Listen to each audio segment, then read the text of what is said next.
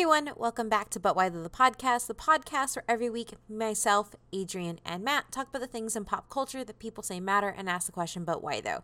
Before we get started, make sure that if you want to support us a little bit more, you head on over to patreon.com slash but why though PC and make sure you rate, review, and subscribe to us on iTunes or wherever you're listening. It helps people find us. And as always, enjoy the show.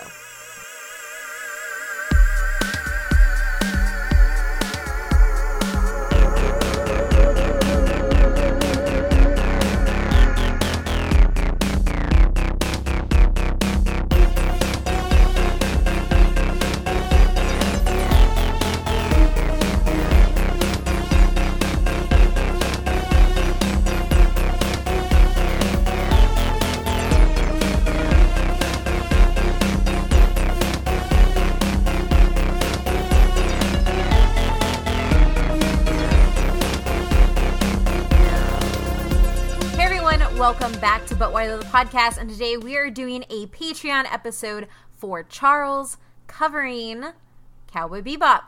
As always, I'm your host Kate, and I'm here with Adrian Hey, how's it going? and Matt, Hello. and our super special guest, Nisha. Hey! Yeah, thanks for having me, guys. I'm very excited to be on and getting to talk about anime. So, Thanks for It's coming fun. on. Why don't you tell everybody what you do? Because you do a lot. You got a lot of awesome podcasts. So why don't Um, you drop drop all of them for them? um, okay, yeah. So I do a few podcasts. So two of them are with But Why Though in our podcast network. One is called So Here's What Happened. That's with Carolyn, and we do basically we watch and read a bunch of stuff throughout the month. So we typically pick our pop, top three things: one movie, one book, and one TV show, and we review them and recommend them. Um, and then my other podcast is with someone who's also on this episode, Kate, where it's called Did You Have to? Where we review live action adaptations of animations and we kind of decide how much alcohol do we need to get through them. Our most recent episode is the Attack on Titan episode, and yeah, it's fun. It's a good time talking with Kate about anime stuff. And then my other podcast that is still up, but it's on a, a slight hiatus at the time right now. It's called Speak on It. And that's where I usually have guests on, and we just talk about shit that matters to us, pop culture, things we're passionate about, other things. There's a great episode of me and Kate talking about gaming and re- representation in the gaming industry and all that. So, yeah, that's what I do. You can also find me on Twitter, yelling at people, usually customer service shit. It's been a long day. Sorry.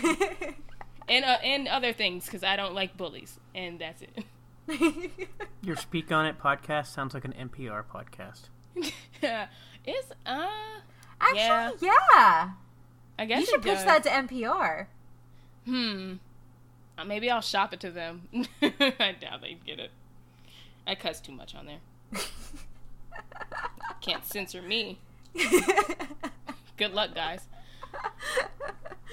Oh, okay. You're gonna make my life hard with this editing, Nisha. Sorry. no, it's fine. Seriously, thank you for coming on. Um, we wanted to make sure we had another anime voice on here because if you've listened to us before, we've done uh, Dragon Ball Z in the past as well as Sailor Moon.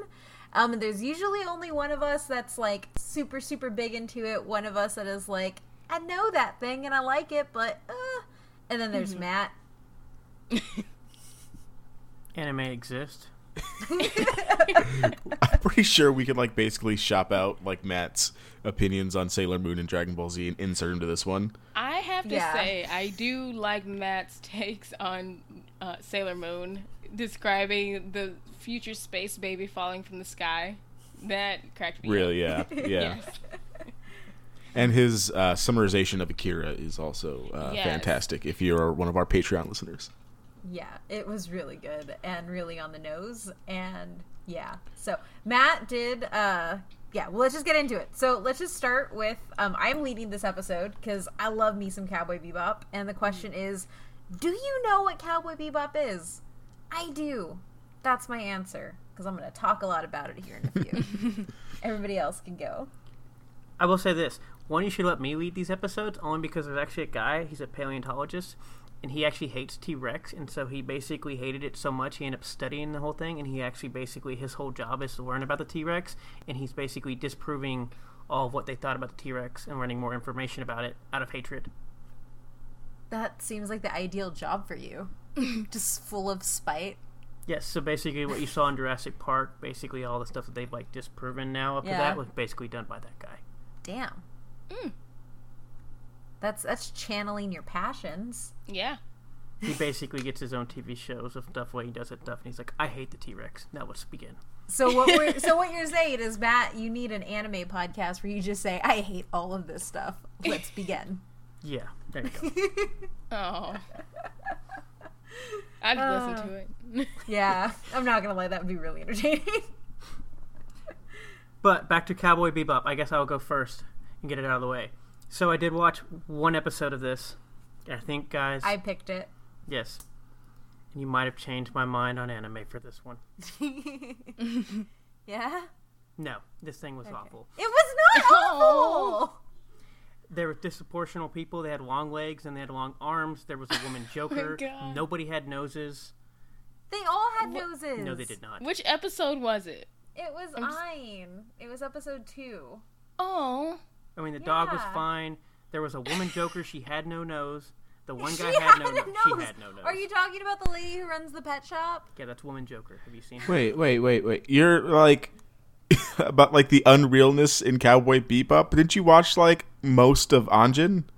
In Yes, Hunter? and I actually had to quit that because it wore me out so bad. There's some weird stuff happened in that one that's like So not is- uh, possible. it- so is And it the gene, thank animation much. style? Did you just correct him? Yeah, that's what they say. It is Ajin. I, I watched one episode. I didn't like it, but because it was it was too it was too disproportional, man. It just didn't just didn't look good. So your issue is the animation style. I did not like the animation. Plus, I just didn't really care for it. Mm. It wasn't that exciting. So I, I will say this. Matt said he wanted to watch one episode. And I agreed to watch one episode. Yeah, well, he agreed to watch one episode. And I really should have led with the pilot because the pilot is a really strong pilot. but Mm, yeah. I was like, I want to watch a dog again. Oh. So I chose episode two. I also will never forgive the show because basically this ruined my Saturday nights for like 10 years because I always watched Adult Swim and they said, let's put anime on Saturday. And then I try to go to bed and I'm like, there's nothing on TV after 10 o'clock. It was not Cowboy Bebop's fault because it was not like, well, no, they might have been still. That was the golden age of Toonami, man. That was like yeah. It was the Because like golden my- age of that's how- ruining my time of trying to go to sleep. I'm like, it, actually, Cowboy Bebop would have been on Adult Swim like what early 2000s. they. Yeah.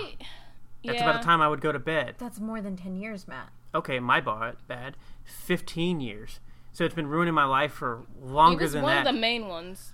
I know it was like one of the, was. when they started showing anime. It was one of the main ones. Yes, and then it was definitely that- one of the main ones. They're the reason they switched to like Adult Swim.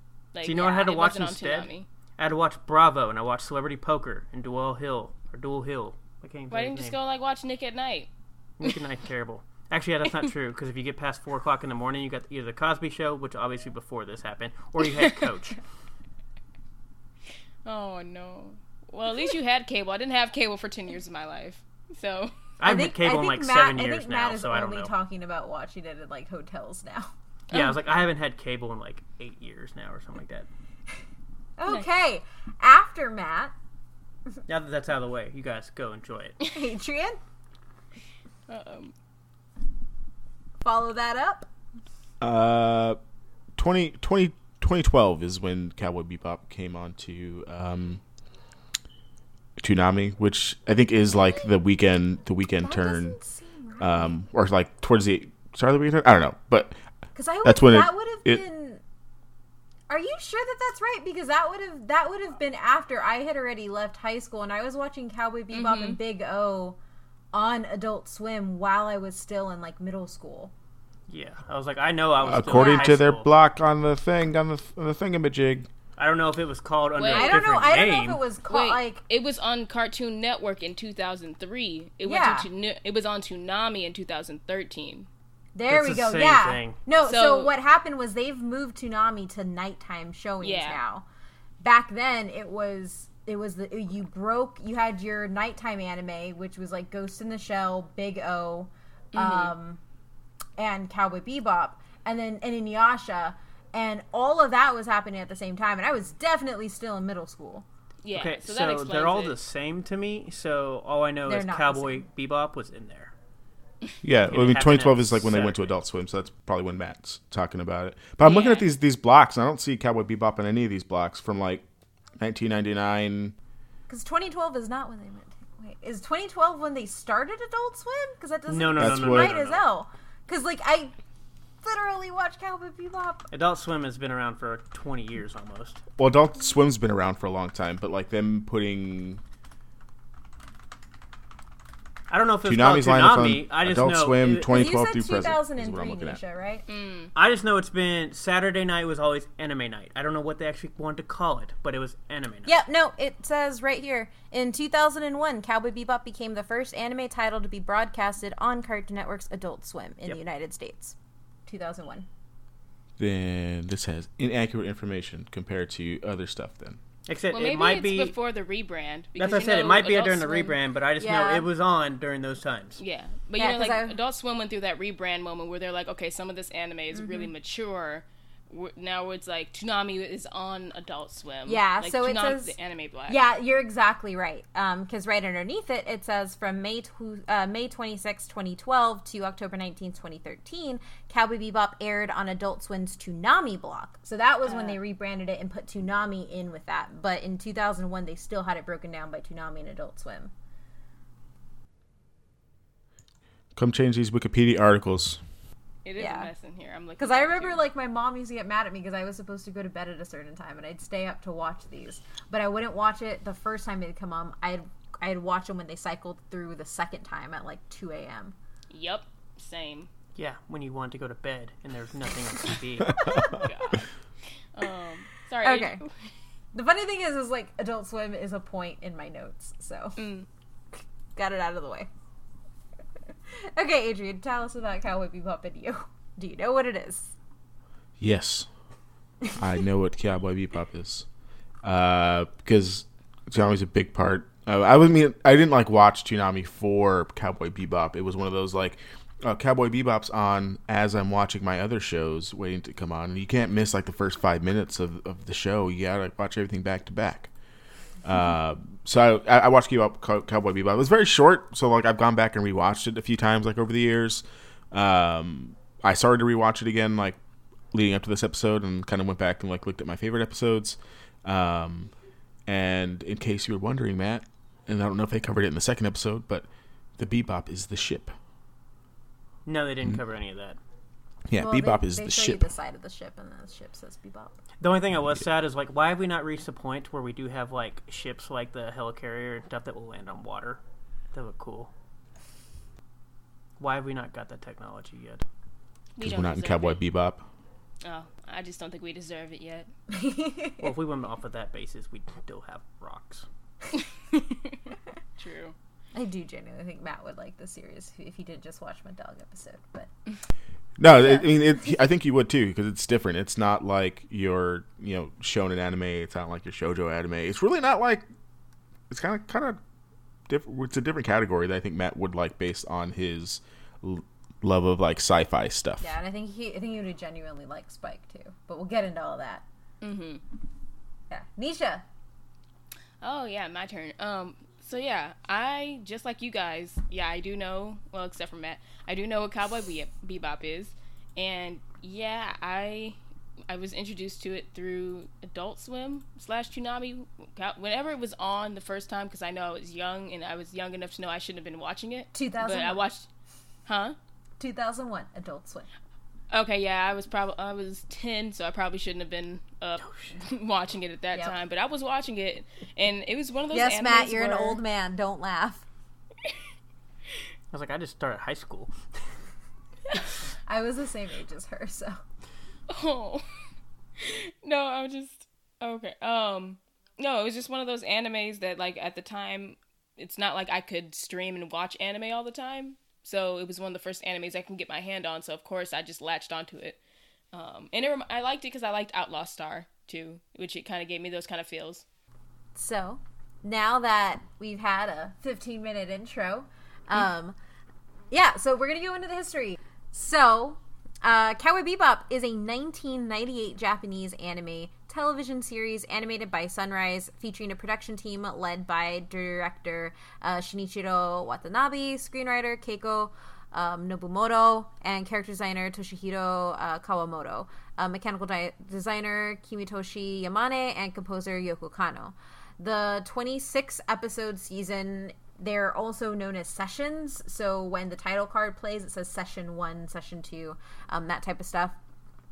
Is set in the year 20, uh, 2071. Five years before Vault 76. Are set in the year 2071 and follow the lives of a bounty hunter crew traveling on their spaceship called Bebop. Cowboy Bebop explores philosophical concepts, which we're going to get into a little later. Um, it is, like I said, 26 episodes, one feature film, and that feature film takes place between 22 and 23. I actually should have just shown you the movie. Was it longer than 20 minutes? Yeah. Then no. Okay.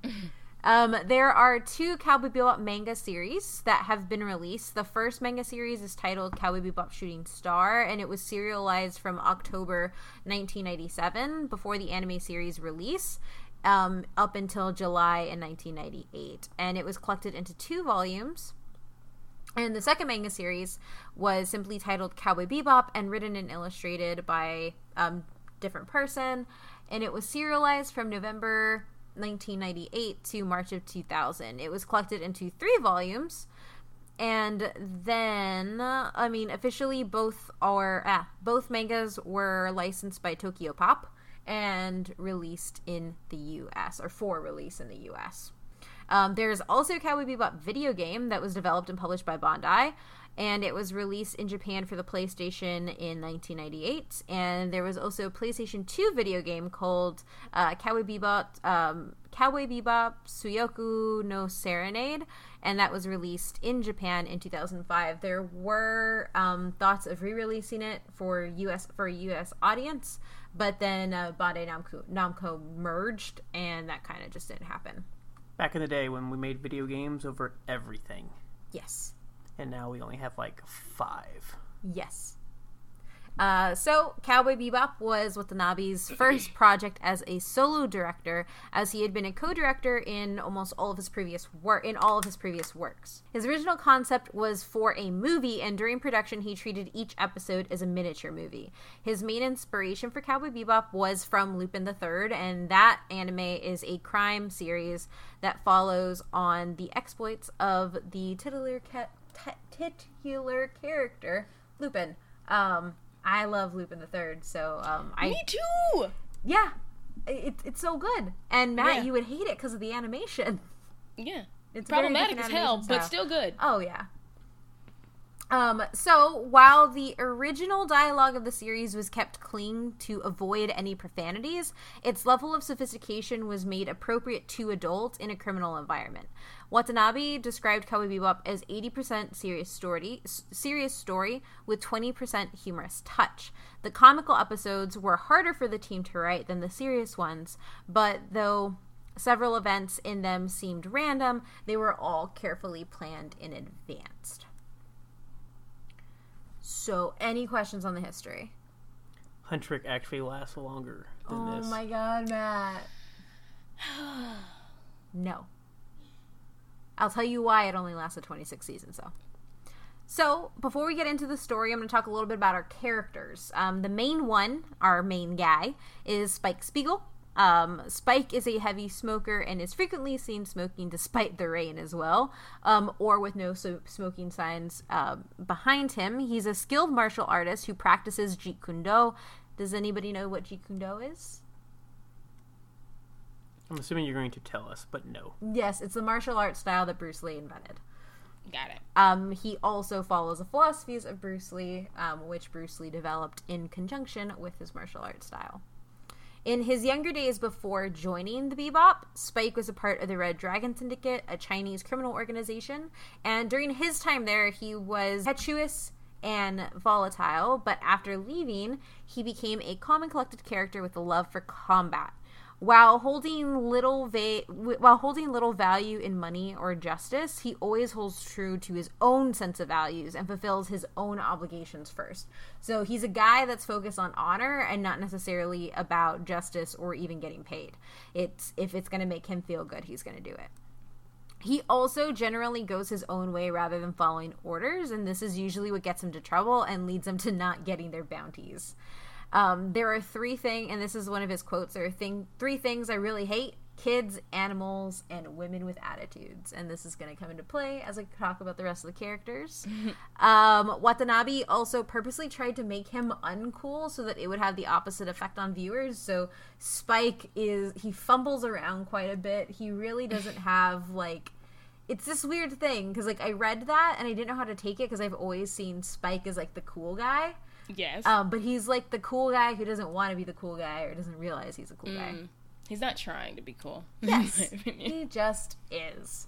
Um, so the original piece of the crew with him was Jet Black, and Jet Black is a former ISSP officer with a heart of with a heart of cold, eh, with a I should say heart of gold, with a heart of gold, and the and he's the voice of reason for the crew. He has an arm which he purposely replaced with a cybernetic limb, and he did this in order to remember not to rush into situations because of what can come of them. He was a former cop which um, with ISSP, and there was so much corruption that he ended up being at odds with them. There are whole it, he has his, he, there are episodes that go into this, um, but essentially he chose to have a lasting reminder of all the consequences that his actions have.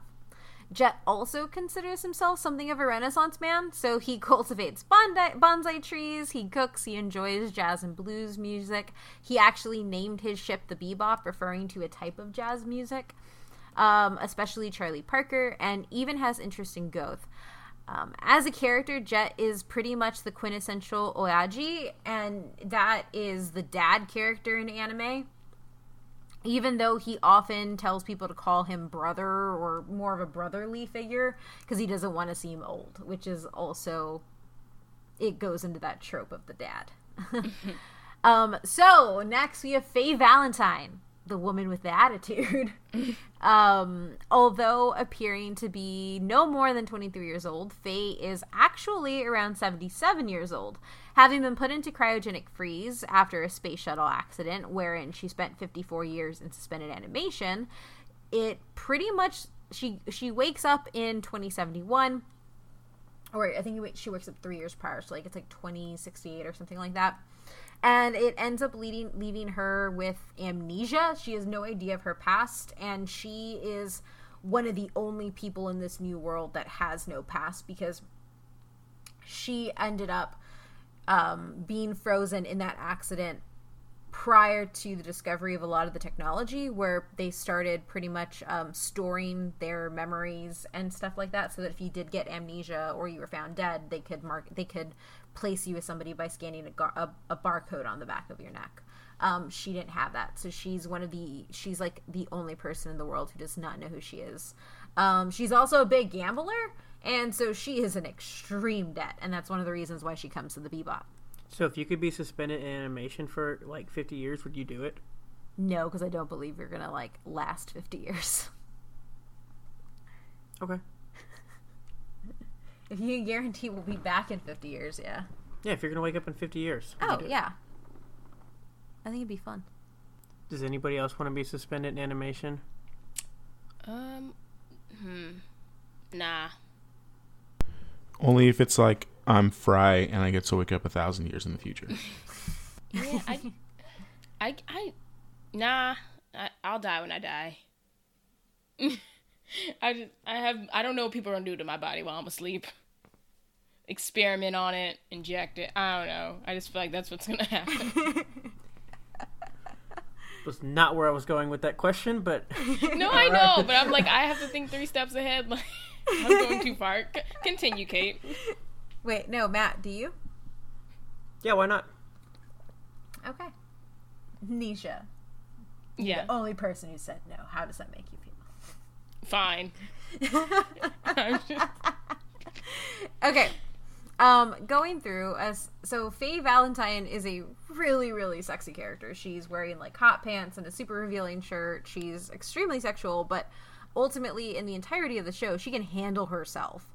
Um, she displays really powerful punches. She fights. She looks forward to fighting. She's extremely adept at fighting. She's even stood her ground against Spike um, in a dog, an aerial dogfight that they had in her ship called the Red Tail, and she has come out kind of in a draw. I think she's only lost him once, and that was because she just stopped because her because of her ship.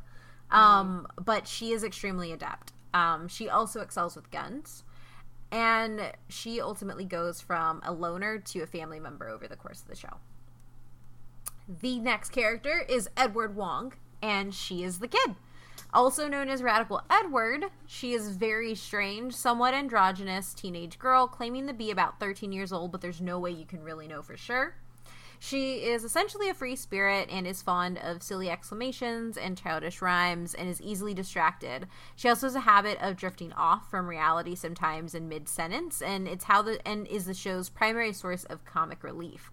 Ed's generally carefree attitude and energy act as a counterpoint to the more solemn and dark aspects of the show, and this is one of two characters that was based on a real life person. Um, her personality was based off of the composer for the show, Yoko Kanno um, who kind of had had that type of attitude. Um, but Edward just isn't weird. She's also an extreme hacker. She is insanely smart, and in her debut episode, she ends up communicating with an AI spy satellite and shuts it down, and then. Spike and the gang say, "Oh yeah, we'll pick you up," and then they try to fly away. But she had like essentially hot wired their ship to where she could control it, so she made them come back and get her. Um, so that's pretty cool. She's like the smart but stupid character at the same time. I don't want to say stupid, but like um absent-minded, carefree one, but the smartest of all of them. And then there's the animal and the best character of this entire series, mm-hmm. Ein, who is a Welsh corgi. Um, and he is brought aboard the Bebop by Spike after a failed attempt to capture a bounty. Ein is referred to as a data dog by the scientist in his debut episode, and he often shows heightened awareness of events going on around him. Over the course of the series, Ein answers the telephone, steals a car, uses the SSW, plays shogi, and operates the Brain Dream gaming device, and generally performs tasks at an average canine um, that an average canine would not be able to accomplish and he can also communicate with other animals. Um, so like Ein is essentially the reason they call him data dog is because he has an entire data bank on his brain and it makes him pretty much um, human level intelligence. Um, so that's kind of like in the episode you watch matt like when the ship starts passing Ein doesn't just jump off to jump off he jumps off because he knows what's happening. And then gets that guy trapped and then takes Spike off the stick. He knows what he's doing, essentially. Right. He's a smart dog, and he's a good boy. Um, any questions about the characters? Inputs? No? Mm, I feel like you covered everything, as far as I know. See, you're doing all. We're just going to let you keep talking, Kate. No. well, that's what happens when you write. Oh, wait, this thing's nine pages long? It's because of the boat those. Okay. You don't have to go into the main story.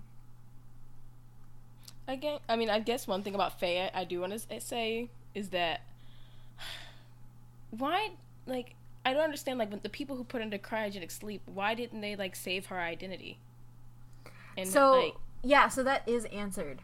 Um, okay. So essentially, Faye's backstory is that she was on a ship with her parents, and it was a personal mm-hmm. ship and when it blew up she was the only person who survived but uh. she everything else that was with her was gone and so they uh. didn't know oh. who she was gotcha so basically they just yeah. found a container with her in it exactly and mm. her injuries were too severe to save at that time so they mm-hmm. put her in cryogenics or cryogenic state to then awake her when they ha- they could fix her essentially gotcha yep. okay it's like the ted williams thing okay, so the main story focuses on Spike and his deadly rivalry with Vicious, an ambitious criminal affiliated with the Red Dragon Syndicate, which is what Spike used to be previously uh, affiliated with. And outside of the main story, you get this episodic story, the kind of episodic story that follows all of this crew. So Faye, Ein, Edward, Jet, and Spike as they go after different bounties, with the underlying story arc kind of sitting there. Um, and they each develop as it goes on. Um, Spike and Vicious were once partners and friends, but when Spike began an affair with Vicious's girlfriend Julia and resolved to leave the syndicate with her, Vicious sought to eliminate Spike by blackmailing Julia into killing him. Julia goes into hiding to protect herself, and Spike fakes his death to escape the syndicate. In the present, Julia comes out of hiding and reunites with Spike, intending to compete, complete their plan. Vicious, having staged a coup d'etat and taken over the syndicate, sends Hitman after the pair. Julia ends up being killed, leaving Spike alone, and his heartbreak fe- feeds into this desire to kill Vicious once and for all. Spike leaves the Bebop after saying a final goodbye to Faye and Jet. Upon infiltrating the syndicate, he finds Vicious on top on the top floor of a building and confronts him after dispatching the remaining Red Dragon Red Dragon members. The final battle ends with Spike killing Vicious, only to get mortally wounded in the ensuing confrontation. And the series ul- the series ultimately concludes as Spike descends the main staircase in the build- building into the rising sun and falls to the ground. And nobody, I mean, it's ambiguous, so he could live, he could not live. It doesn't show you specifically what happens. Um, but Watanabe conceived the series ending early on, and each episode involving Spike and Vicious was meant to foreshadow their final confrontation. Some of the staff were unhappy about this pr- this approach, as a continuation of the series would be difficult. While he considered altering the ending, he eventually settled on his original idea, and the reason for creating the ending was that Watanabe did not want the series to become like Star Trek, with him tied to doing it for years. Um, So it was always only meant to be one season. That's it. That's what he wanted. That's what he got. And so that's why it's just been accepted that Spike dies. Um, fans, I mean, it can go either way because there's no concrete proof. But that's pretty much the whole series. And that's why it's only 26 episodes because Watanabe did not want to do more than that. Because, I mean, there are animes that are like 800 episodes. Yeah. One So- Piece. Look at you, One Piece. Even I knew that one. Huh, I'm never watching that all the way through. Oh no, I barely. I I don't. I've still never finished Bleach. So I think I was introduced to One Piece because somebody said we should try to watch this, and I was like, "There's 306 episodes. I'm not Who starting has this the now." time? nobody. I was like, No one can't has start- the time. can't They start just this need to now. kai the shit out of all of these animes. Like I'd watch like a Bleach abridged version. I'm just uh, I I've just been too far removed that. from it. I, too far removed from it. I think all the side arcs in between the main arcs really got to me, and that's when I was just like, I don't know what You the mean the hell is filler? part of anything anymore. The terrible, terrible filler. Yeah, I mean it's not even the filler. It was just like I remember like they literally cut and like, oh we're here we're at this part. Ichigo, let's go back to this Oh, arc. like five episodes of Ryu going through his story while Ichigo's also going through his story at the same time. Yeah, and then like I remember like the weird cuts in between just like his sisters discovering they have spirit powers too, and then like that was a whole arc, and I was just like, I can't do this. I'm This is tired. really a backdoor Bleach episode. Yeah. Might as well be. Um, Yeah, I mean, I actually, so I don't think I had actually seen all of Cowboy Bebop until I had already, like, they had put it onto different streaming platforms. I had seen the movie with my cousin when it had first come out, um, because she loved it. She loved Cowboy Bebop, but I never realized that it was only 26 episodes for a while. Um, because I always just assumed that uh, Adult Swim didn't get all of it because I knew that there were longer series. Like Adult Swim never aired the end of Inuyasha and stuff like that. see, and I think it's kind of like Watanabe's done this before, like um, Samurai Champloo, Mm-hmm. where it's like he. I can't. I know there's. It's technically two seasons, but it both seasons are pretty short, Yeah. and the story's still pretty concise. Like it's not. There's no filler, and I like that about his series is that he doesn't put a bunch of filler in there, and it's not like a. He doesn't do a whole mini side arc. Like he kind of wraps all the stories in together. Yeah, I think 26 episodes is perfect for an anime. I mean, I do I do like my some of my anime with like you know like My Hero Academia that needs to be a long run, whereas like Yeah. this one doesn't. Cowboy Bebop did not have to go beyond 26 episodes. I think it wraps up everything nicely. I hate that it's like okay we have to accept Spike is dead. um, because I think I just I don't want characters to be dead that I want to be alive. No, I, I completely agree. Um, and there's a lot of reasons that people fell in love with the series, and some of them are because of the characters and the story, and a lot of them are also because of the soundtrack. So Um, before we get to that, Yeah. I will say this. One, kind of like you, I always thought, I just always knew there was Cowboy Bebop on and stuff. And then when you told me there are 26 episodes, I'm kind of disappointed now that there's only like 26 Why? episodes. Because I'm like, I guess I assumed this thing was like much longer. Like this was Because it maybe was not a, always on. Yes, it was like maybe not like a One Piece where I need 800 episodes, but I figured it'd be like, you know, at least like in the, like a 100. oh no, No. I can't even imagine that. It's also this weird thing, too. So, like, shonen, shoujo, anything geared towards a younger audience is going to be with episodes in the hundreds. Um, I think the genre is called shonen. I, I need to get that pronunciation. But it's also one of those like But- people talk about this show all the time, and so I'm like, well, why are we talking about this if it's literally only 26 episodes? Because it was an extremely good show. Also, the, every time it ended, it would just be back on from the beginning Yep. every time, and it never took a break. It's Yeah. just back at it. Yeah, and like ultimately, like more mature anime does wrap up after one season, one or two seasons, two seasons if you're lucky. Shonen runs forever. It's just insane how long those runs are. Well, because the same thing was like Sailor Moon. You're like, oh, there's only like two seasons or whatever they were trying to do. They got weird stuff though. Sailor Moon is technically like five. Like the way they structure their seasons is weird. Because you have Sailor Moon proper, Sailor Moon R, Sailor Moon Star, Sailor on Sailor Moon Super S, and those are all mm-hmm. the same story being continued. But instead of doing season two, they did an entire different name. But it's Yeah. all one story. Like you have to watch them sequentially, otherwise. yeah, you but don't still, how many episodes It. did we have throughout all of Sailor Moon, anyways? Hey, it's about a hundred. Was it a 100? I It's thought it gotta was be a hundred. Yeah, it's like it's either a hundred or a little under a hundred, and then they had about mm. five, six movies. I was thinking it was only maybe in the 50s or 60s. Mm. I think it's. I know we did it, but it was like such a long time ago. yeah. I don't even know how many there are. It's mean, all isn't- in. Isn't Inuyasha like fifty? It's and then Inuyasha sixty four. Oh, okay. Yeah, it's fifty four and then 20, 20 something for the final act. Yeah, but that's like both of those are standard for that kind of anime. Yeah, there's only. Oh, no, it's season There's one. hundred and sixty seven episodes to two hundred episodes Okay. of Sailor oh, Moon. Wow. Okay.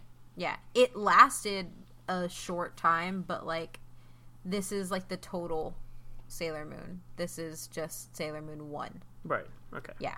So like each season had like each thing has like 46 or 60 of them in it and then they have like a total. Mm. Yeah. And then you also have Sailor Moon Crystal now which adds I new mean, stuff fine. in. I wasn't So, even including that one, per se. Yeah. But anyway, yeah. Um but you will find with more mature anime they do they do tend to do 1 to 2 season runs.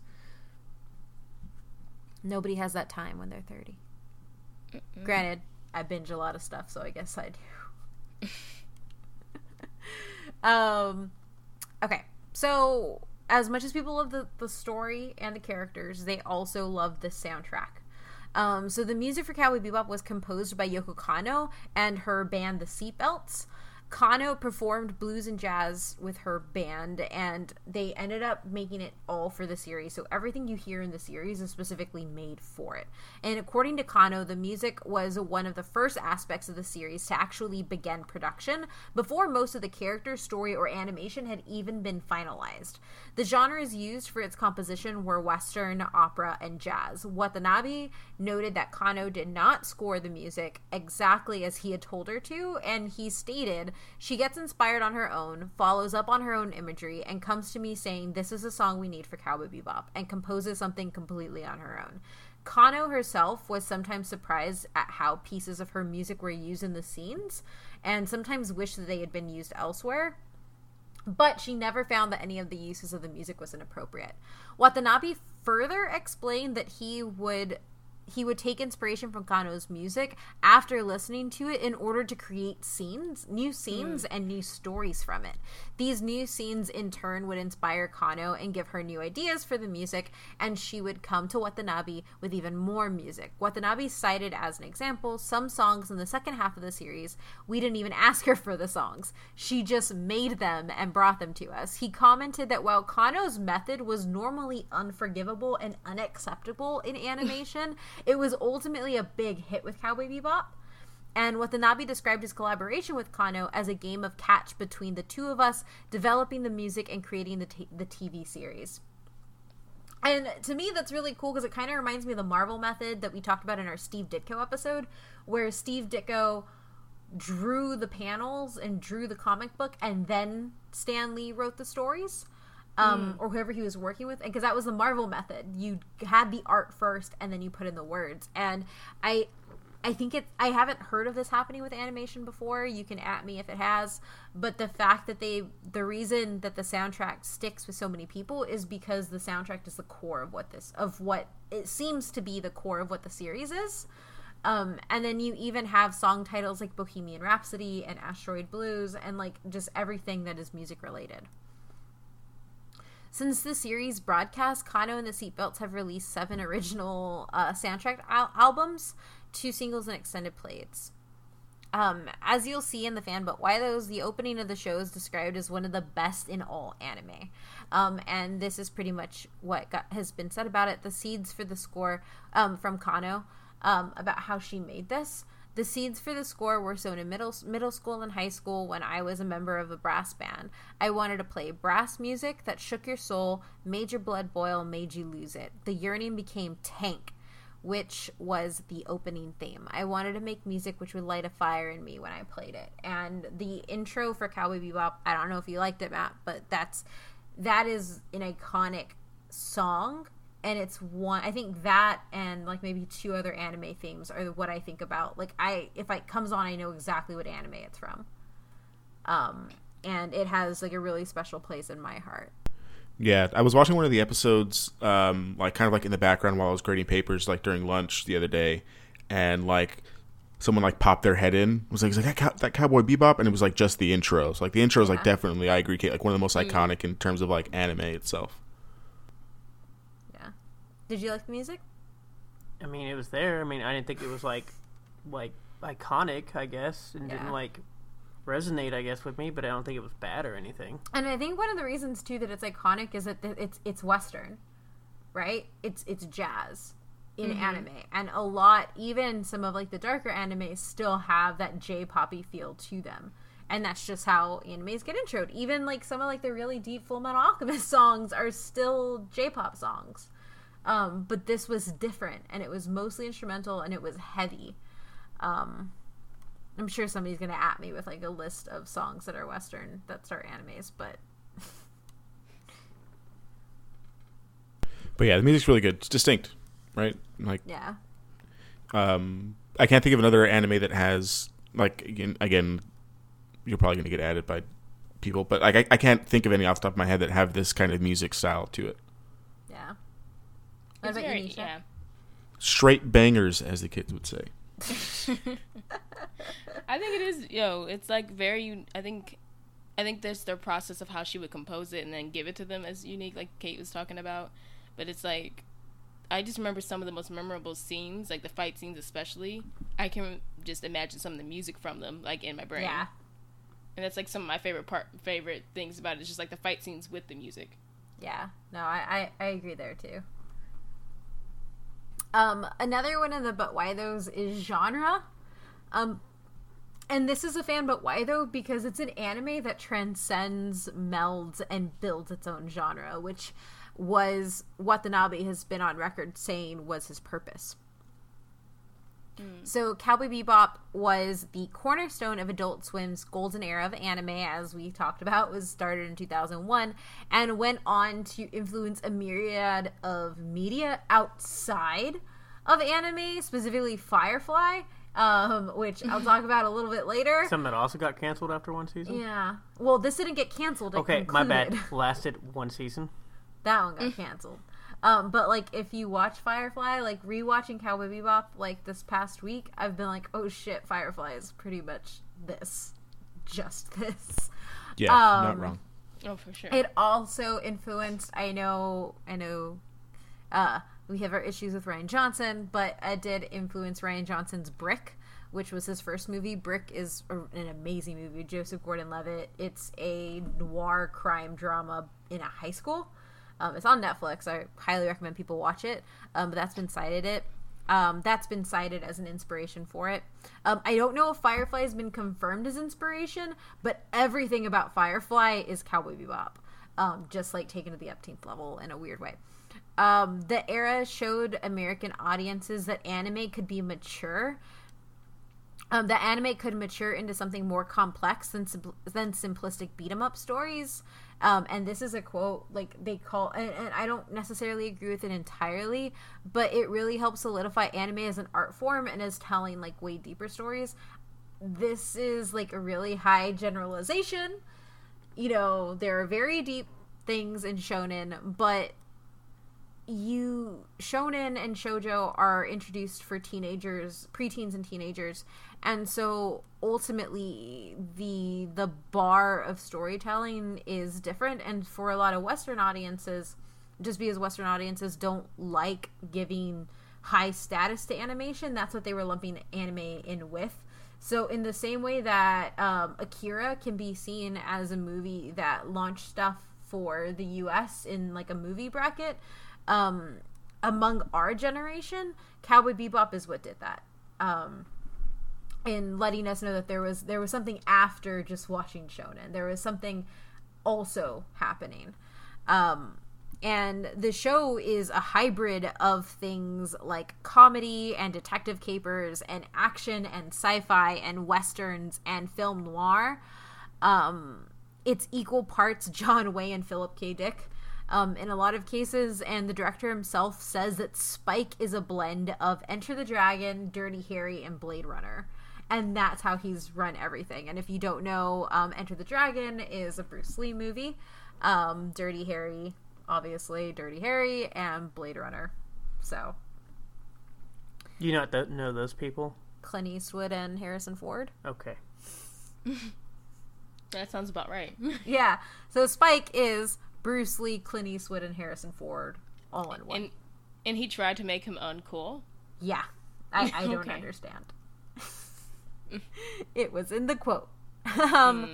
So the series makes specific references or pastiches to multiple films, and a pastiche is kind of like a, a, parody without being a clear parody. So they're not necessarily making fun of it so much as replicating it in a different sense. Um, it can be a parody and can be comedic. Um, but it's also as an homage too, um, including the works of John Woo, Bruce Lee, uh, Midnight Run, uh, 2001: A Space Odyssey, Alien. In one of my favorite episodes, the episode is called "Toys in the Attic," and essentially Spike leaves a, a lobster in a refrigerator for a year, and it grows into this weird thing that starts attacking people on the ship.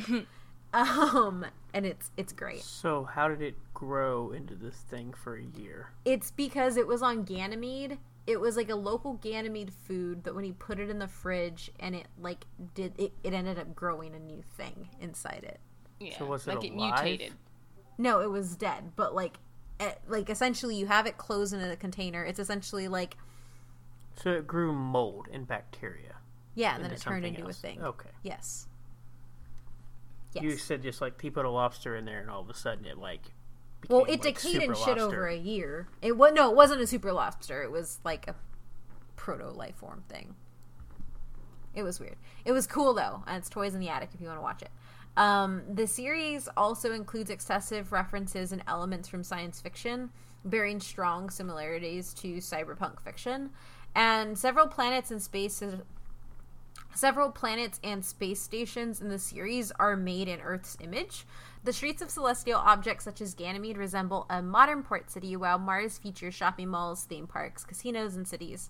Cowboy Bebop's universe is filled with video players and hyperspace gates, ecopolitics, Faradown spaceships, Native American shamans as well, and the setting has been described as one part Chinese diaspora and two parts Wild Wild uh, Wild West. I said Wild Wild West, but Wild West. Um, like the first episode takes place in Tijuana, um, and ultimately.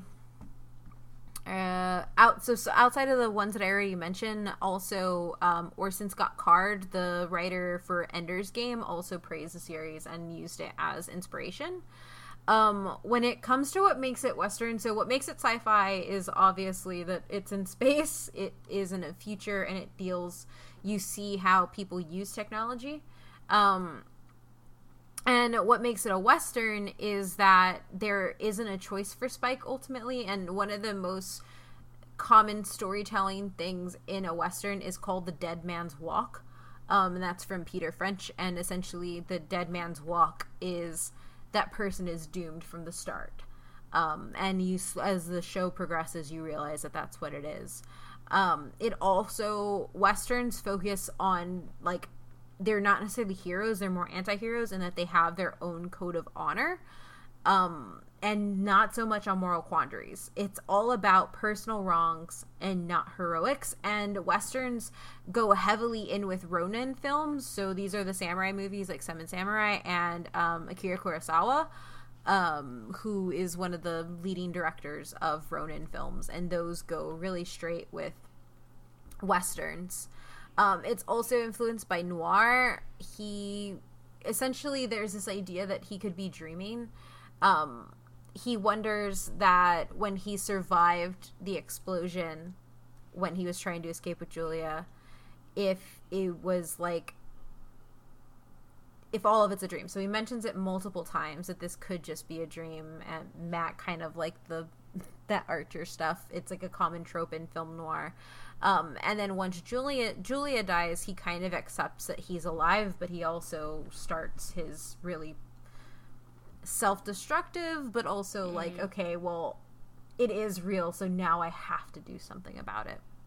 Mm. Um, the one of the biggest things that leads us into noir is Faye herself. She's clearly a femme fatale. She derives her power from her sexuality. She's extremely intelligent and ahead of her team all the time, and she's an active player in the story, um, which a lot of people give femme, femme fatales a bad rap. Um, but ultimately, uh, the femme fatale was a trope that was the first time women were allowed to be active in their stories. Before that, they were just there; they were just showpieces. Um, and ultimately, Faye is the only character that changes substantially from the moment she gets on the Bebop to the moment um, she leaves the series. Mm. Um, one of the other really important things about Cowboy Bebop is essentially every character fails. Um, nothing they do goes as planned. Like they're living on this falling apart ship. They're constantly poor. Um, they struggle and they have and they each have their own trauma but in spite of that they end up loving each other and building this bond. And you just summarized uh, firefly. Yeah. Thank you. Yeah. Look at the character tropes. They're the exact yeah, same thing Jesus. too it's all firefly um, which is actually so i found a subreddit that is just called firefly versus cowboy bebop and it's just people talking about how Joss Whedon ripped off Firefly from Cowboy Bebop. Um, I kind of going like, into the in, in, intricacies. Yeah, I kind of go back to my rewatch. Like I was thinking, I, and I'm glad that you made that. It's like an actual thing, and I wasn't just losing my mind. I was like, holy moly, this just feels like I'm watching Firefly, but animated and if more you, animated fight scenes yeah, and more dogs. If you look at the designs of the ship, the ship looks very sh- similar sh- to Serenity the, the ship looks really of, like the Serenity. Yeah, the use of Chinese diasporic um, imagery and storytelling also there. It's a space western. Um, yeah, the character types are all there as well. It's just, yeah. You got some explaining to do, Joss. Yeah. No, like I realized I, I still love Firefly for what it is, but after like doing this rewatch and stuff, I was like, oh gosh, this isn't as original as I thought it was. Being completely honest. Like most things in this world. Yeah. You will reach a point where nothing is actually unique eventually. Yeah. Well, see, like mm. that's a, like I'm fine if it's like influenced by it, but rewatching it, it's like it's it. Yeah, it is. It's different if it was paying homage to it, but it's yeah. pretty much like, eh, is it no. And from what I could find, Joss Whedon has never once acknowledged Cowboy Bebop in it. Like mm-hmm. people watching the two have. Yeah, we, we got Reavers and more political squabbling. It's not. There's no way this is the same. Joss Whedon probably. Mm-hmm. um, the big the big takeaway from Cowboy Bebop and it the its centralizing failure in its storytelling is just that like we're all broken. Every person on that strip is uh, on that on the bebop is broken in some way. They have some trauma as a piece of them and you have characters like spike who choose to ignore it and not deal with that piece. And Mm. essentially the takeaway in in a character like faye is that you have to fix yourself. Unless you accept it it's not going to happen um, ultimately, the cool thing is that uh, Spike's last name, Spiegel, actually means mirror in German. And it was purposely done to help put the audience into Spike's shoes. Um, or make Spike the character that the audience would see themselves in. Um, it's how we develop, and it's how we develop with our trauma and how we cope with it that helps us grow and it's the same thing for the characters unless you're spike who runs head on in the suicide mission into his past and refuses to let it go and ends up dying probably He did.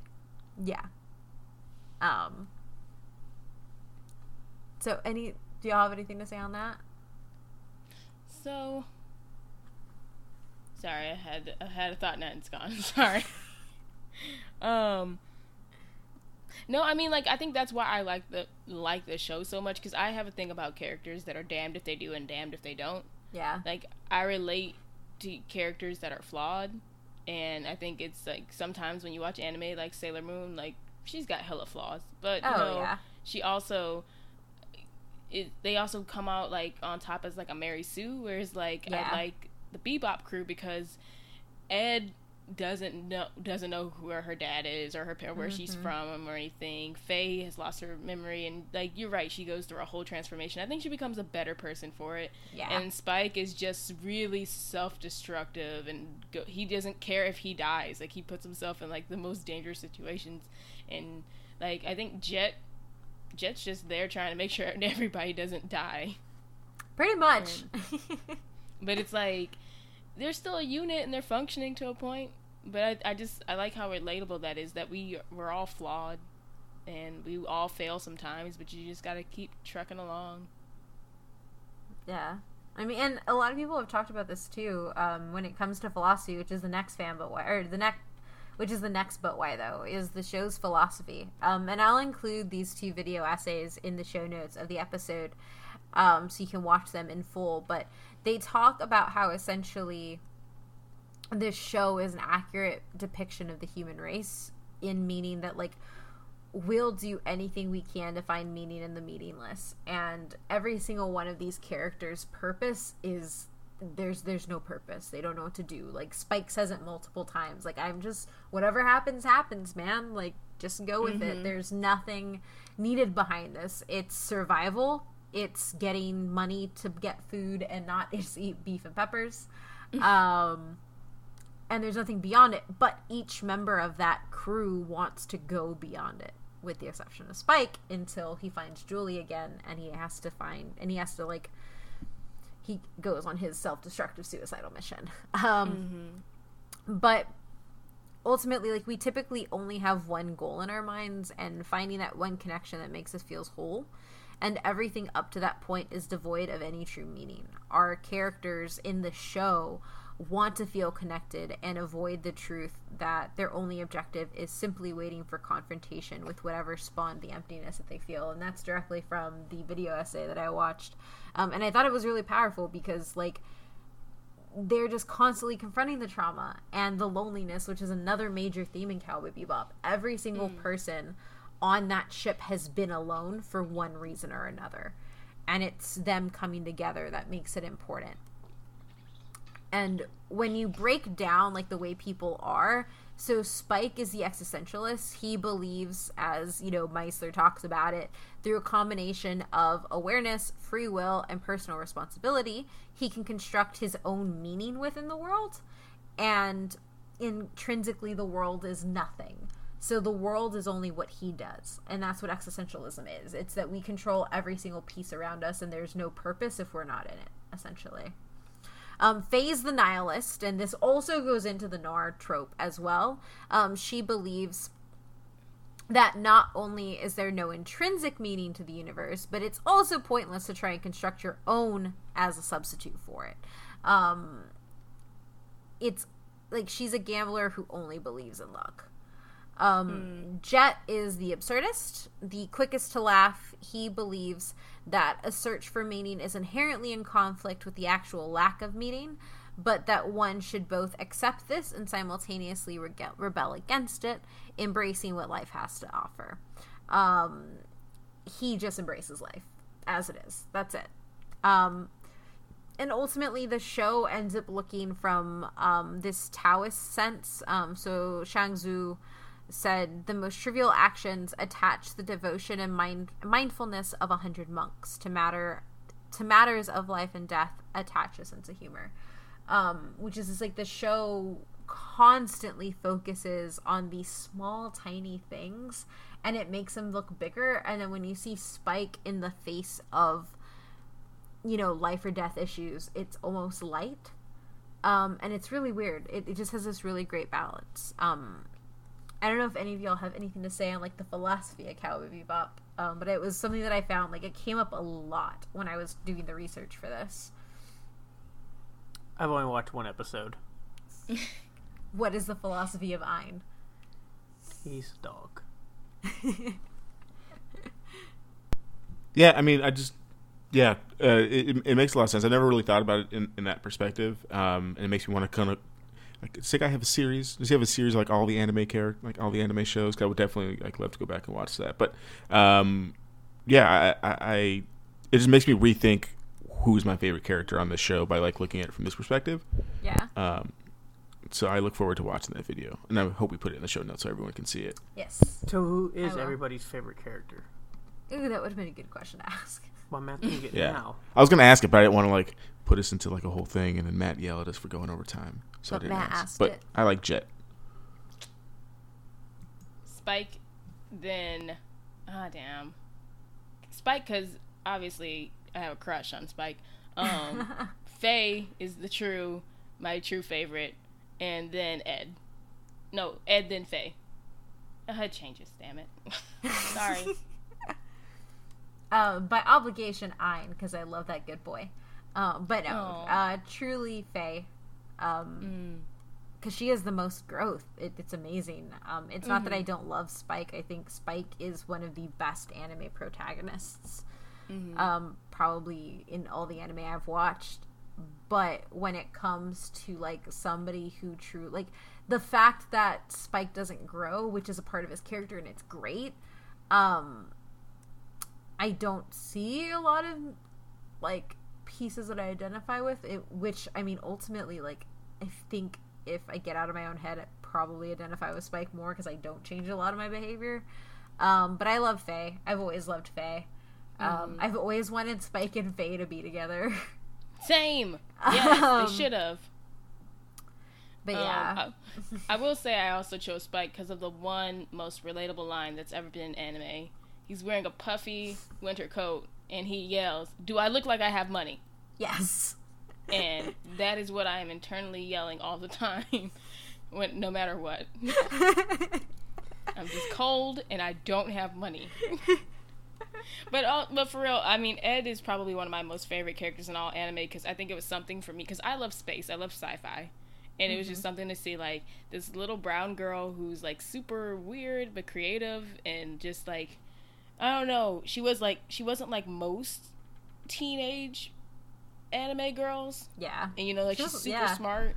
And she's just like super unique. And she's in space. And she's doing all these computer hacky things. Like she's the smartest character in the whole show. Yep. i just but like no one understands half the crap she says.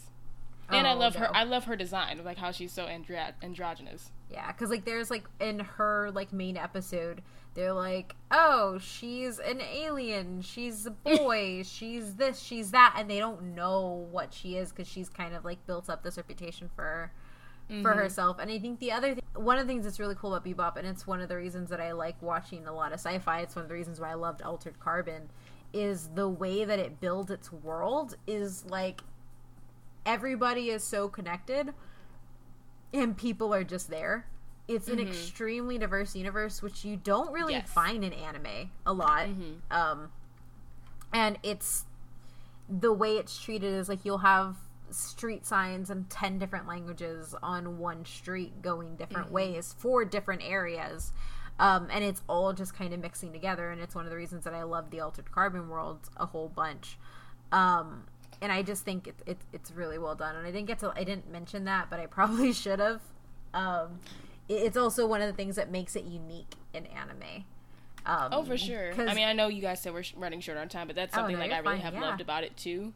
Is just like the concept of so obviously people like there's the Chinese syndicate, so we know like the is it Red Dragon? I'm like oh yeah red dragon Okay, Red Dragons. So like obviously there's still nationality in space, but at a certain point, because most people don't live on Earth anymore, and they've gone to other colonies, it's like some people are like, "Oh, I'm a Martian," because like some people live on Mars yeah or it's like it gets to a certain point where it's i think this was an 'Cause, like, argument when yeah. the new sh- when the live action was announced when people were like talking about like well who's gonna play spike and then like people were like well or like it was about ed i think actually where people were saying like well what is ed?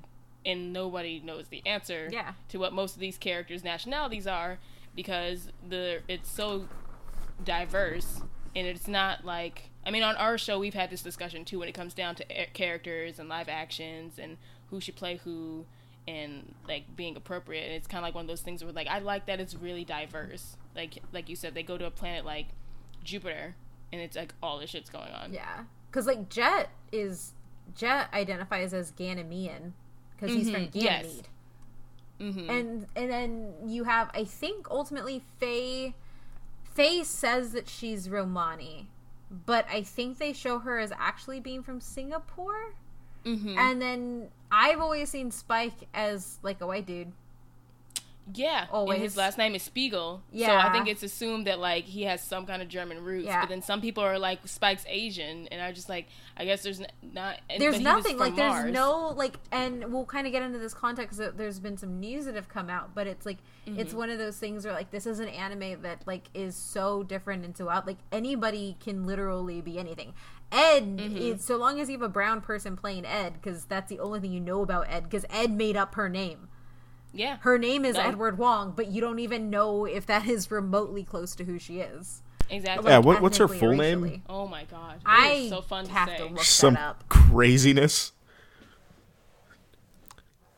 Look, that's why they did it. They gave her like a crazy long name, so like you just you can just put you know anybody close enough in there. Yep. Who decided that was a good enough name to make four of them? I don't know Well, her dad, but then like I she's just I know this because I just watched the episode yet last night of where she meets up with her dad again, yeah and he, her dad is just as goofy as he is. Oh, mean, yeah. she is. Yeah, entirely. And um, so it's so I I didn't know this. Uh, her actual name is Francois Apple Mm-hmm. So Yep. And the, I thought it was funny because the dad Disney was like, "Oh my, thank you for looking after my son." And Yeah. they're like, "Oh wait, or daughter." I'm like, "God, you are a terrible father. Worse than Goku." well, Prob- but it but yes, it's also worse. one of those things too, where it's like Ed is really fluid. So- I've actually when I was reading like a lot of things, like Faye's the person who says that she's a girl. Mhm. Um, Ed is just kind of like, eh, I'm here. Ed doesn't even um, care. And so, if you look at a lot of the um, like the newer articles that come out on it, because uh, Cowboy Bebop had its 20th in April um, Mm-hmm. for its 20 year anniversary, so there was a lot of articles on it. Um, they just use they when Mm. they write. Um, but it's yeah, canonically she, but it changes depending on who she's talking to. Mhm. Um, oh, the other fun fact I had was that Spike is voiced by Batman. Steve Blum, who is Batman in the Arkham Asylum games. And the Oh, new I thought you were talking about. I was like, thought you were out of all the about, like- Batmans, Not Kevin that is Conroy not the or Batman I Troy was thinking Baker, of. but Steve That was, Blum. I thought you were talking about Kevin Conroy. I was just like, wait. I was No. there's Kevin Conroy, there's Will Arnett, there's Troy Baker. Steve Blum, who is doing Okay. the new Batman movies and the Arkham Asylum series. There's The another best one actually that I can't voice think of ever, who he is. besides Vegeta.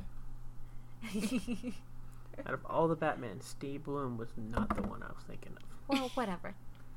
He still has Um, an, he has an iconic voice in anime for sure. He is. He's an extremely iconic voice in anime. Yeah. And I had forgotten about like because I've been watching so much uh sub that I forgot. Like once I heard Spike speak, I was like, oh, he's everywhere. He was also the Toonami voice.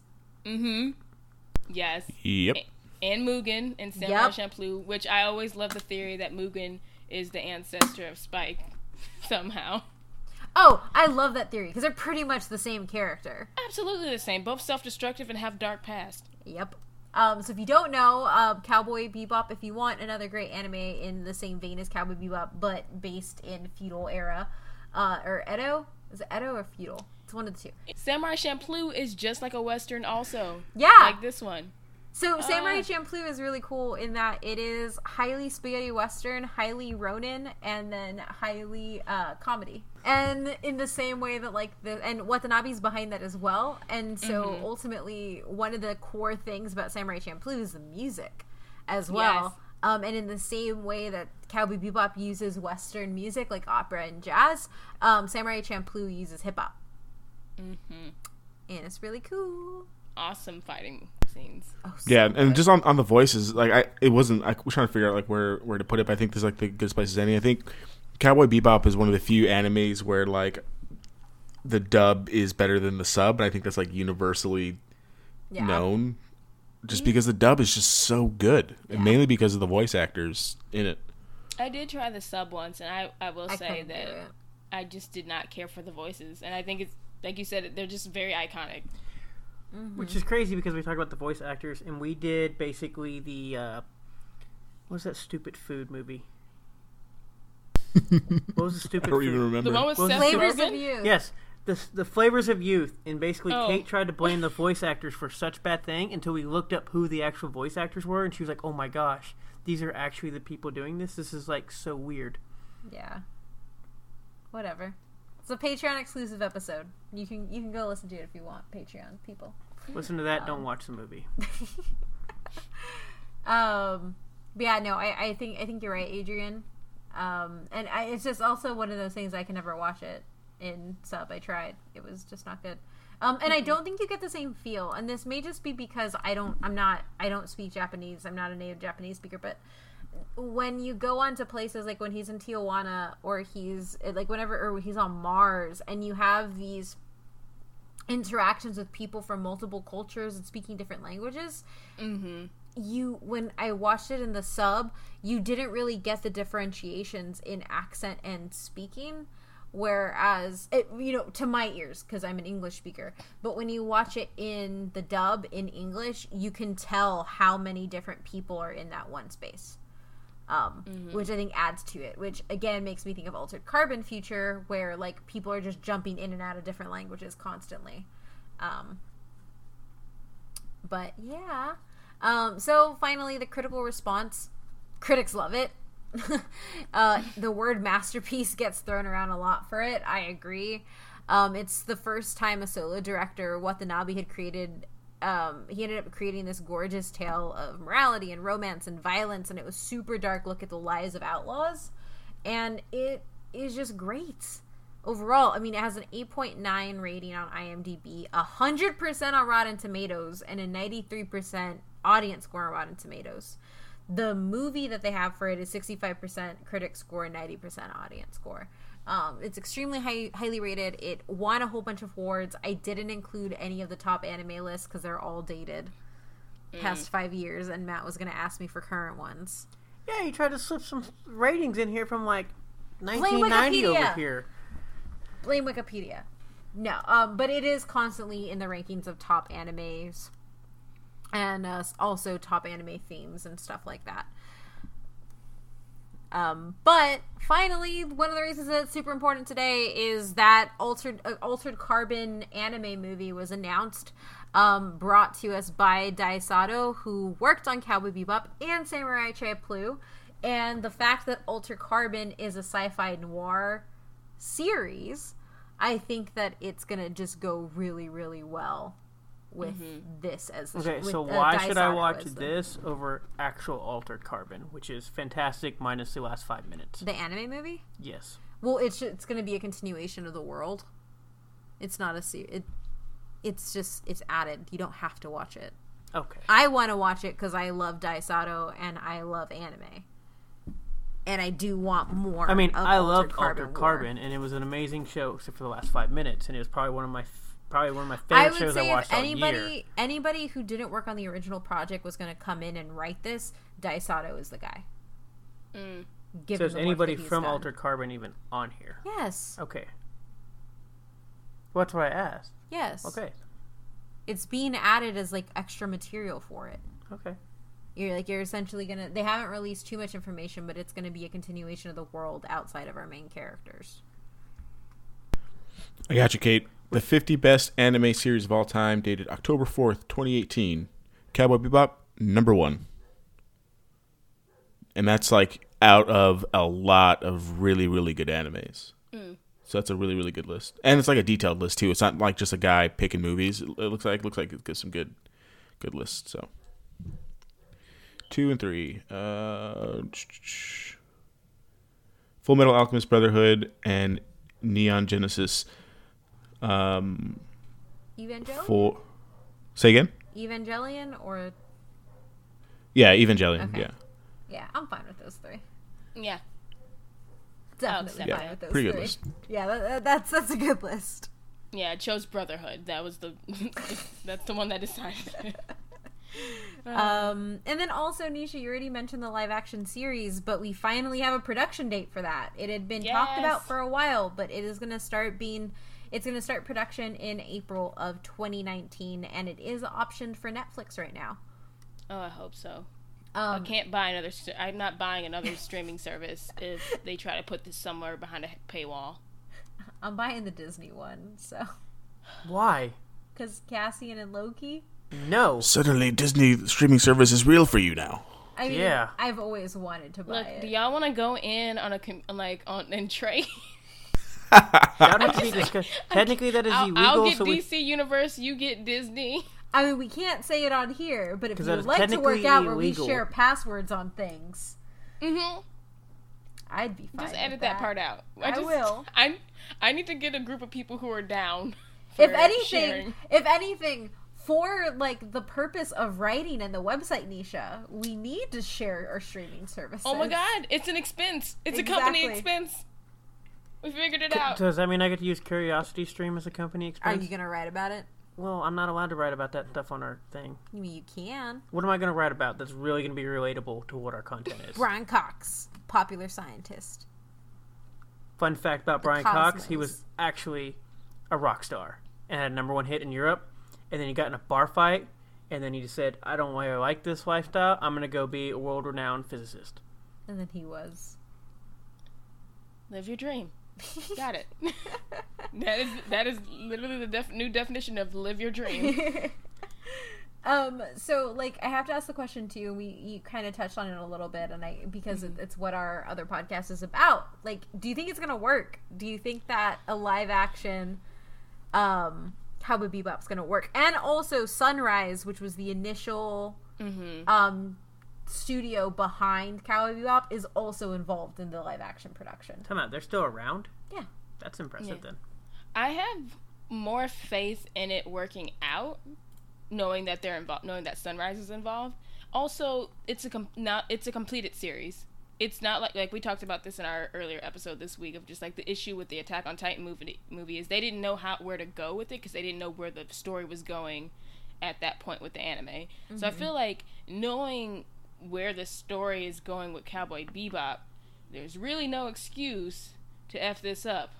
Looking at you, Avatar, the last Airbender, there is no excuse to not know what to do with it. Like li- they could get three se- three solid seasons out of this, four if they play their cards right. And I just, I feel I have confidence in it if the right people are behind it. I feel so, I'm selfish saying this, but I want Taika Waititi involved in some aspect. I don't know why. I just feel like he does well with things in space. But He does do else. We do. We need a genuine sci-fi director. exactly, and it's. I mean, that might not just be him, but I mean, maybe get a few different directors to come on Yeah. board, like what Ava DuVernay does, like bringing on different. Because I think I think there should be about like a things. slot I of like five. Because like, I, I know that like because I think that like some I think the Netflix shows have been running through like three or five like between three and five with the exception of like some series like Haunting the Hill House was one director.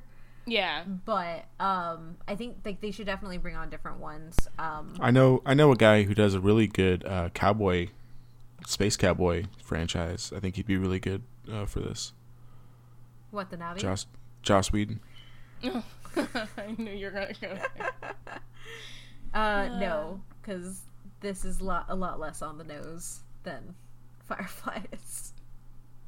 I think this is better than I mean- Firefly.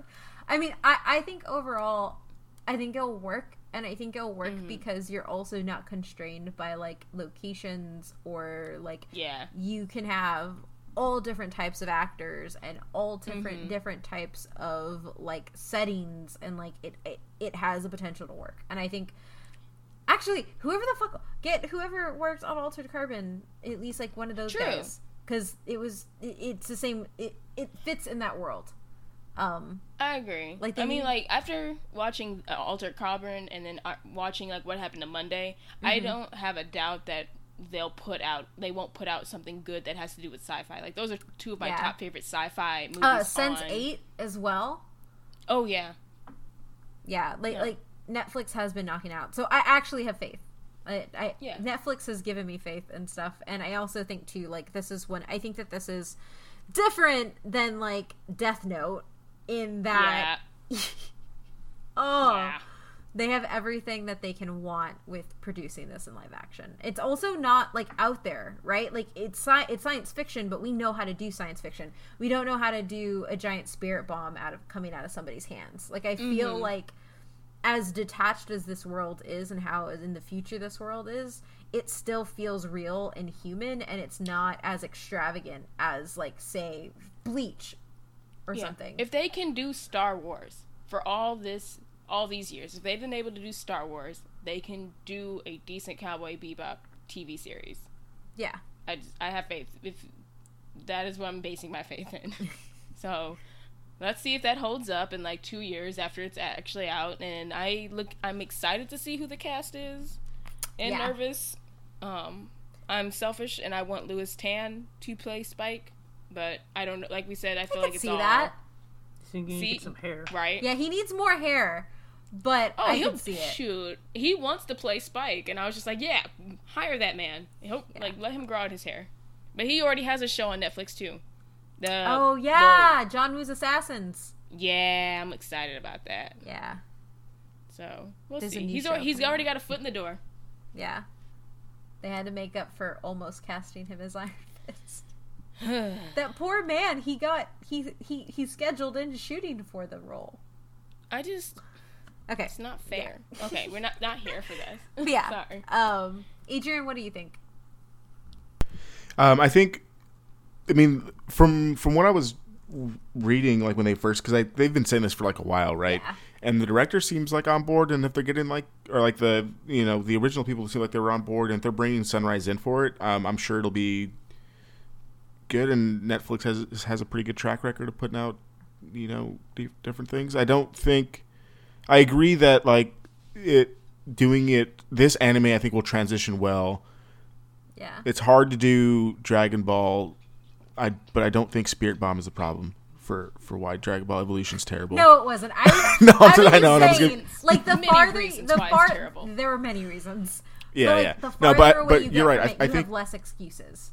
yeah, yeah, yeah. Like this, I think this can transition very well, and I think it would take like a monumental like mess up, like I don't know, like a terrible casting decision or something for, for for them to mess this up because I think it's very uh, easy to transition, and I just hope that if they do do it, they do it in the way that like the the originators wanted it to be, and just make it like a short series. You don't need to drag Yeah. this out. Yeah. Just let it go, let it hit, and then let it fade away like Cowboy Bebop did in the anime.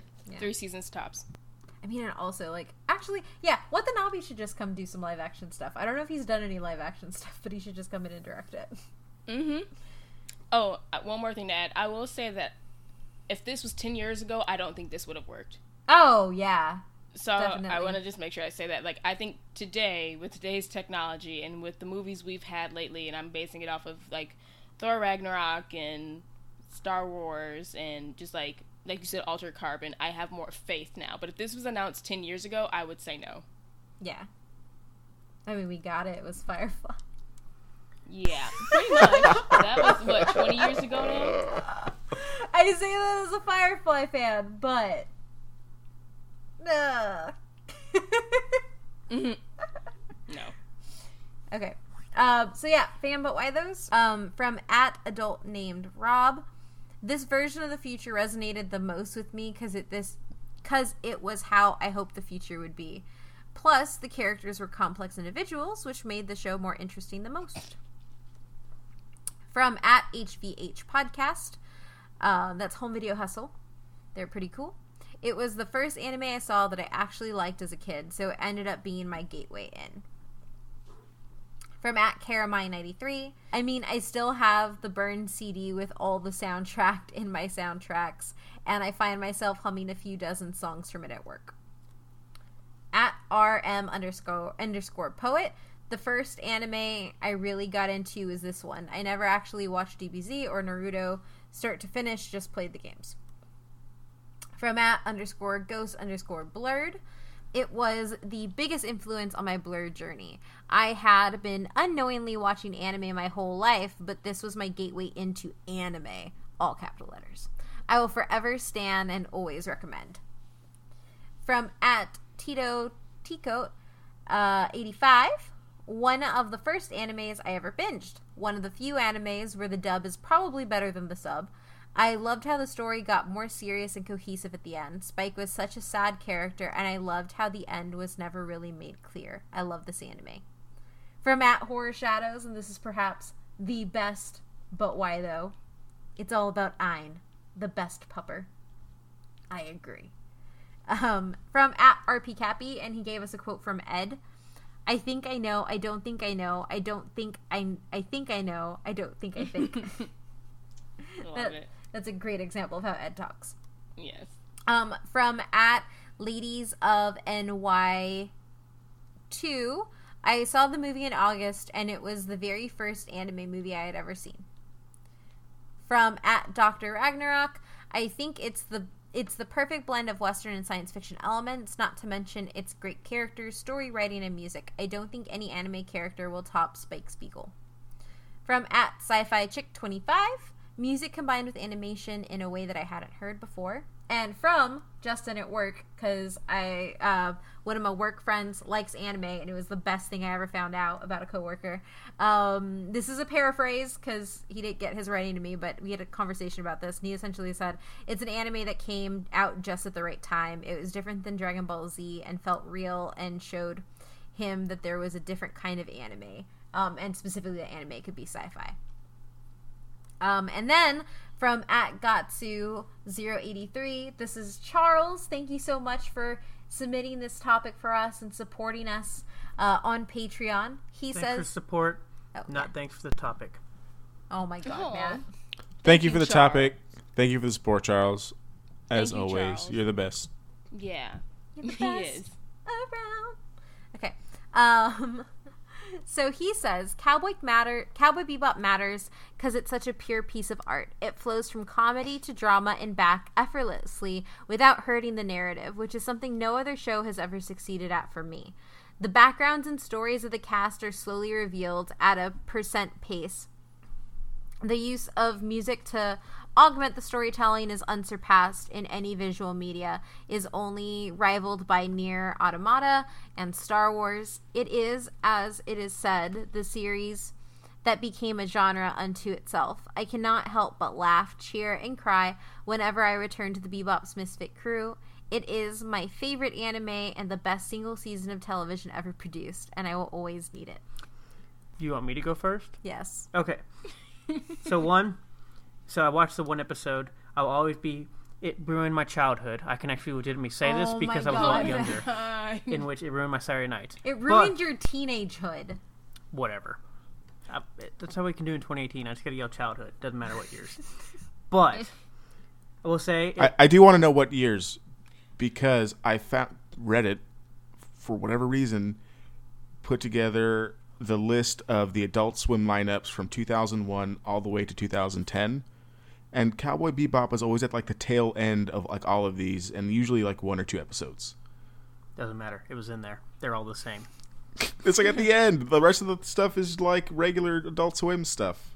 Were you up like? Cause it, wait, so like, it was at the end. I like, can attest that Matt stays up fucking late. Okay. But then they just recycle the show again. So like if you just wait 30 minutes, then you get like everything else again. Like you could deal with Fooly Cooly, but you couldn't watch Cowboy Bebop. Oh That's no, my he question. probably couldn't deal with that either. The point of the matter was, it was part of the army that destroyed my Saturday night. My Oh my god. What was on before Toonami then that you wanted to watch? Well, one Family Guy, and then King of the Hill, and then Futurama, fr- which was obviously a lot later. yeah, because the anime Well, actually, no, that was block earlier. started at like ten. Yeah, that was great to fall asleep to. Okay. I could not fall asleep to anime, and plus, it was nothing worth watching. Interesting. But Okay.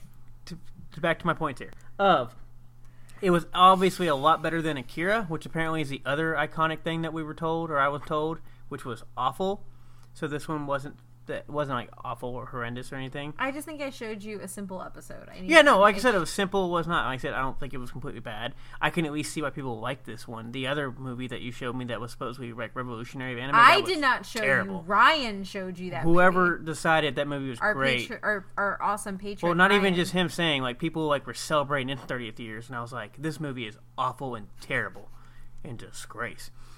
And if you like this, I really question you. You're gonna get so added. I don't care. But mm.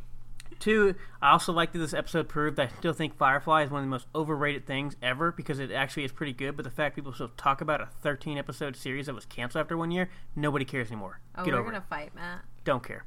Really? Oh my God. You like a ripoff at this point. That's all I've gotten. and see, you ruined my last fact of this. but I think overall, I can see why it was important, the complexity of why people like this, and it was seemed. I mean, the dog was cool. He didn't talk, but it was cool. but I still probably will never go back and actually watch this. But I learned a lot this episode. I don't know how much about Cowboy Bebop Bop versus a lot of other things, but I did learn a lot. what other things? Hmm? What other things, if not Cowboy Bebop? I told you, Firefly is like one of the most overrated. Oh, that's what it was. I was going to say, Altered Carbon, um, in the series and whatnot, should be the cartoon or movie, anime movie. I mean, I might check it out. We don't know. Um, as for like the live action thing, I want to say they'll get it right, but then again, Lord of the Rings made an MMO and it was horrendous, and they had everything laid out for them to be perfect. Oh, yeah, So they're still not gonna hold my breath. Yeah. I will No, say but- this, and I think it's just because Nisha and I have been watching so many live action adaptations. There is a curve. Like Yeah. this later tail end is is better. Like Bleach is good. It kind of like what Nisha said. intention It technology, good. I believe. Yeah, I mean, technology, and I think people are actively learning from the failures that came be- like that Yeah. were before them. Like, Well, I mean, like ten years ago was Dragon Ball Evolution. I think they just like realized that people give a shit that you can't just like Yes. put out a shitty movie and like people are going to be okay with it when it comes to Also- like anime. specifically Japanese made anime movies. oh Yeah. yeah, we should say that Yeah. specifically. Those like the worst one we've ever seen is still like a three. For Yeah, us, it was and Full that Metal was Alchemist? Blade of the oh, Immortal. Oh, Blade of the Immortal. Yeah, that's right. Or no, wait, no, No, sorry. Full Metal Alchemist is the worst. Full Metal Alchemist is the worst, even though we still liked it. Exactly. it's the worst because the story gets convoluted towards the Mm-hmm. end, and we're like, "What are y'all doing?" Yeah, because it's different. Like, because like the American ones, it was like, no, this is just ass, and then like Attack Mm-hmm. on Titan, Blade of the Immortal. Like, we actually have discussions about the movie because it was not bad. Yeah. So, I mean, I think that's where I have faith. Now, when we talk about American adaptations, that's where we get nervous. Yeah, So, we shall see. yeah. I have an article about that as well. People didn't like it either. Yeah, no, because it's one of those things. It's like Japanese storytelling is fundamentally different than American storytelling. Um, I think the fan, but why those really kind of say like why this is so good. Um, the gateway anime, I think, is a really really big part of like its its importance because like where Dragon Ball Z got me into shonen anime, um, Cowboy Bebop got me into like how do you say? I've like never said this word out loud. It's like now that I'm thinking about Yeah, like I've never I've never said Shannon out loud, but like Cowboy Bebop like isn't necessarily that, but like it's more adult, right? So like that Yeah. got me into the darker animes. Um, so it's definitely a gateway for me.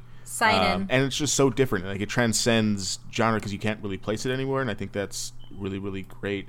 Even if it ruined Matt's uh, Matt's childhood on Saturday nights at three in the morning. But once I got able to drink, I just got drunk and then passed out. and didn't matter. But uh, I think Kate really laid out the, the character dynamics really well. Um, the philosophy things is something that like has been running through my head like literally since she said it, um, and it makes me want to go back and you know get a, uh, a whole rewatch through. I hope the anime does. I mean, I hope the adaptation does well because when I listen to your episode, I hope you say it's amazing. Like you guys said, they have everything going for it, so I'm hopeful for it. Just don't overdo it. You know, let it let it go when it needs to when it needs to go.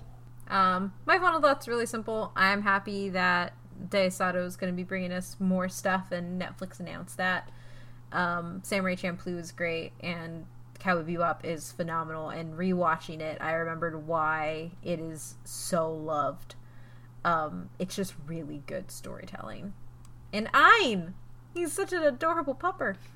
He is. They like they got that corgi butt fluff. Perfect. he's perfect. Nisha, take us out. Uh, yeah. So, basically, what you and Adrian, Adrian, Adrian said. Sorry, I can't talk anymore. Um, except for Matt. Nothing Matt said. I'm kidding. um, Are you though? I no, um, but for real, I do like how well the show takes music and really lets it influence the scenes. Uh, that's like one of my top things. I love that I can relate to the characters in multiple episodes, and I didn't like rewatching it. Like I started rewatching the, whole, the full series a few weeks back, and I just realized that the story is much deeper than most anime that we have. Well, I mean, most anime that was out at that time and Yeah. I think that's what I really appreciate it for is just like going back and watching it. Now the thing that you said about philosophy, I totally want to go back and do a rewatch and read up on it. Um, but yeah, and action, and it got me into sci-fi. Oh, that's So- awesome. Yeah, it was like one of the first animes that really got me into sci-fi, along with like Outlaw Star. But Yeah. it combines just you know western and sci-fi things that you know you wouldn't think go well together. I mean, obviously that's Star Wars, but still, it goes really well together, and it makes a great show. Awesome. Well, thank you so much for joining us. I'm Thank sorry you for coming on. Yeah, Why thanks do- for having me. Even though you bashed Cowboy Bebop for the better part of it. Who me? Yes. Yeah, I thought it was pretty nice. Yeah, he was pretty nice. You should have heard. you're it nice here. about Cowboy Bebop as much as I'm nice about whipped cream. Oh no no no no no No, no, no, no no, no no no, no no, no no no no! You should have heard the Akira episode. Like I said when uh, Nisha Or flavors first of love. joined, her Twitter is fire. Go follow her on Oh. Twitter. Thank you. It has Adrian. wrong opinion. Yes, but missing I will out. say It's this: a out of all crunch. our anime episodes, I feel like I was pretty nice on this one. Yeah, You were. I I was giving you a hard time. I genuinely do think that you would like Cowboy Bebop if you start it. Like if you watch that first episode, like it mm-hmm. has the stuff you like. I mean, that's Maybe even just show him the movie. Yeah, the movie would work. And I, I just think like the world building is really similar to Alter Carbon, and like I just well. How are the last five minutes? good. That Good. Of the- fucking Really of the entire is series? phenomenal. I hate the like I like Alter Carbon. Probably one of my favorite like seasons of like that first season I probably ever watched. Except the last five minutes, I hate it so much that it almost ruined. Like the show probably for me is like a nine point nine or something like that, and Mm. without the five minutes, and then I drop it to like an eight point nine just because I hate that last five to ten. Well, you don't have to worry about that with Cowboy Bebop, and we're almost Yeah. at two Yeah, hours. no low points. I would No say filler. it's strong. It's strong from the beginning to the end. Yep. There is no weak spots. It was more of like the show can have low points, but then they can have dumpster fire low points. Uh, Anyway, Nisha, why don't you tell everybody where they can find you and your wrong food opinions? I think you can correct food opinions. But anyway, you can find me on Twitter at LA underscore NEY underscore SHA, where I drop truth bombs about scam candy, candy corn, and wasteful dessert toppings like whipped cream to to bring you salvation to your taste taste buds. Dag nabbit. Taste ruined it. Oh, buds. Why does she hurt me like this? Cause I, I'm helping you, beloved. I'm just trying to help you. I want Okay. what's best for you and your taste buds. Okay, now plug all your things where everybody can go hear more of you. Yeah, if you guys like hearing me on here, you can also hear me on a few other But Why Though podcasts. I'm on So Here's What Happened with Carolyn, where we talk about, as I mentioned before, our entertainment choices for the t- for the month. Um, I'm also on a show called Did You Have To with Kate, where we talk about live action anime adaptations. So we will definitely be doing the live action Cowboy Bebop whenever that comes out eventually. Um, I hope soon. And yeah, that's where you can find me and listen to stuff. So come on over. And as always, you can find the podcast at But Why the PC on Twitter. Um, check out our Instagram page. We do things on it now at But Why Though PC. And make sure that you rate, review, and subscribe to us on whatever you're listening to right now. It really, really helps us out. Um, and you can find me at Oh My Myth Randier on Twitter. Adrian? Yep, you can find me on Twitter at SuperRuyz93, S U P E R R U Y Z 93. Matt? You can find me on the overrated, ripped off Serenity. Oh my god. See you soon, Space Cowboy.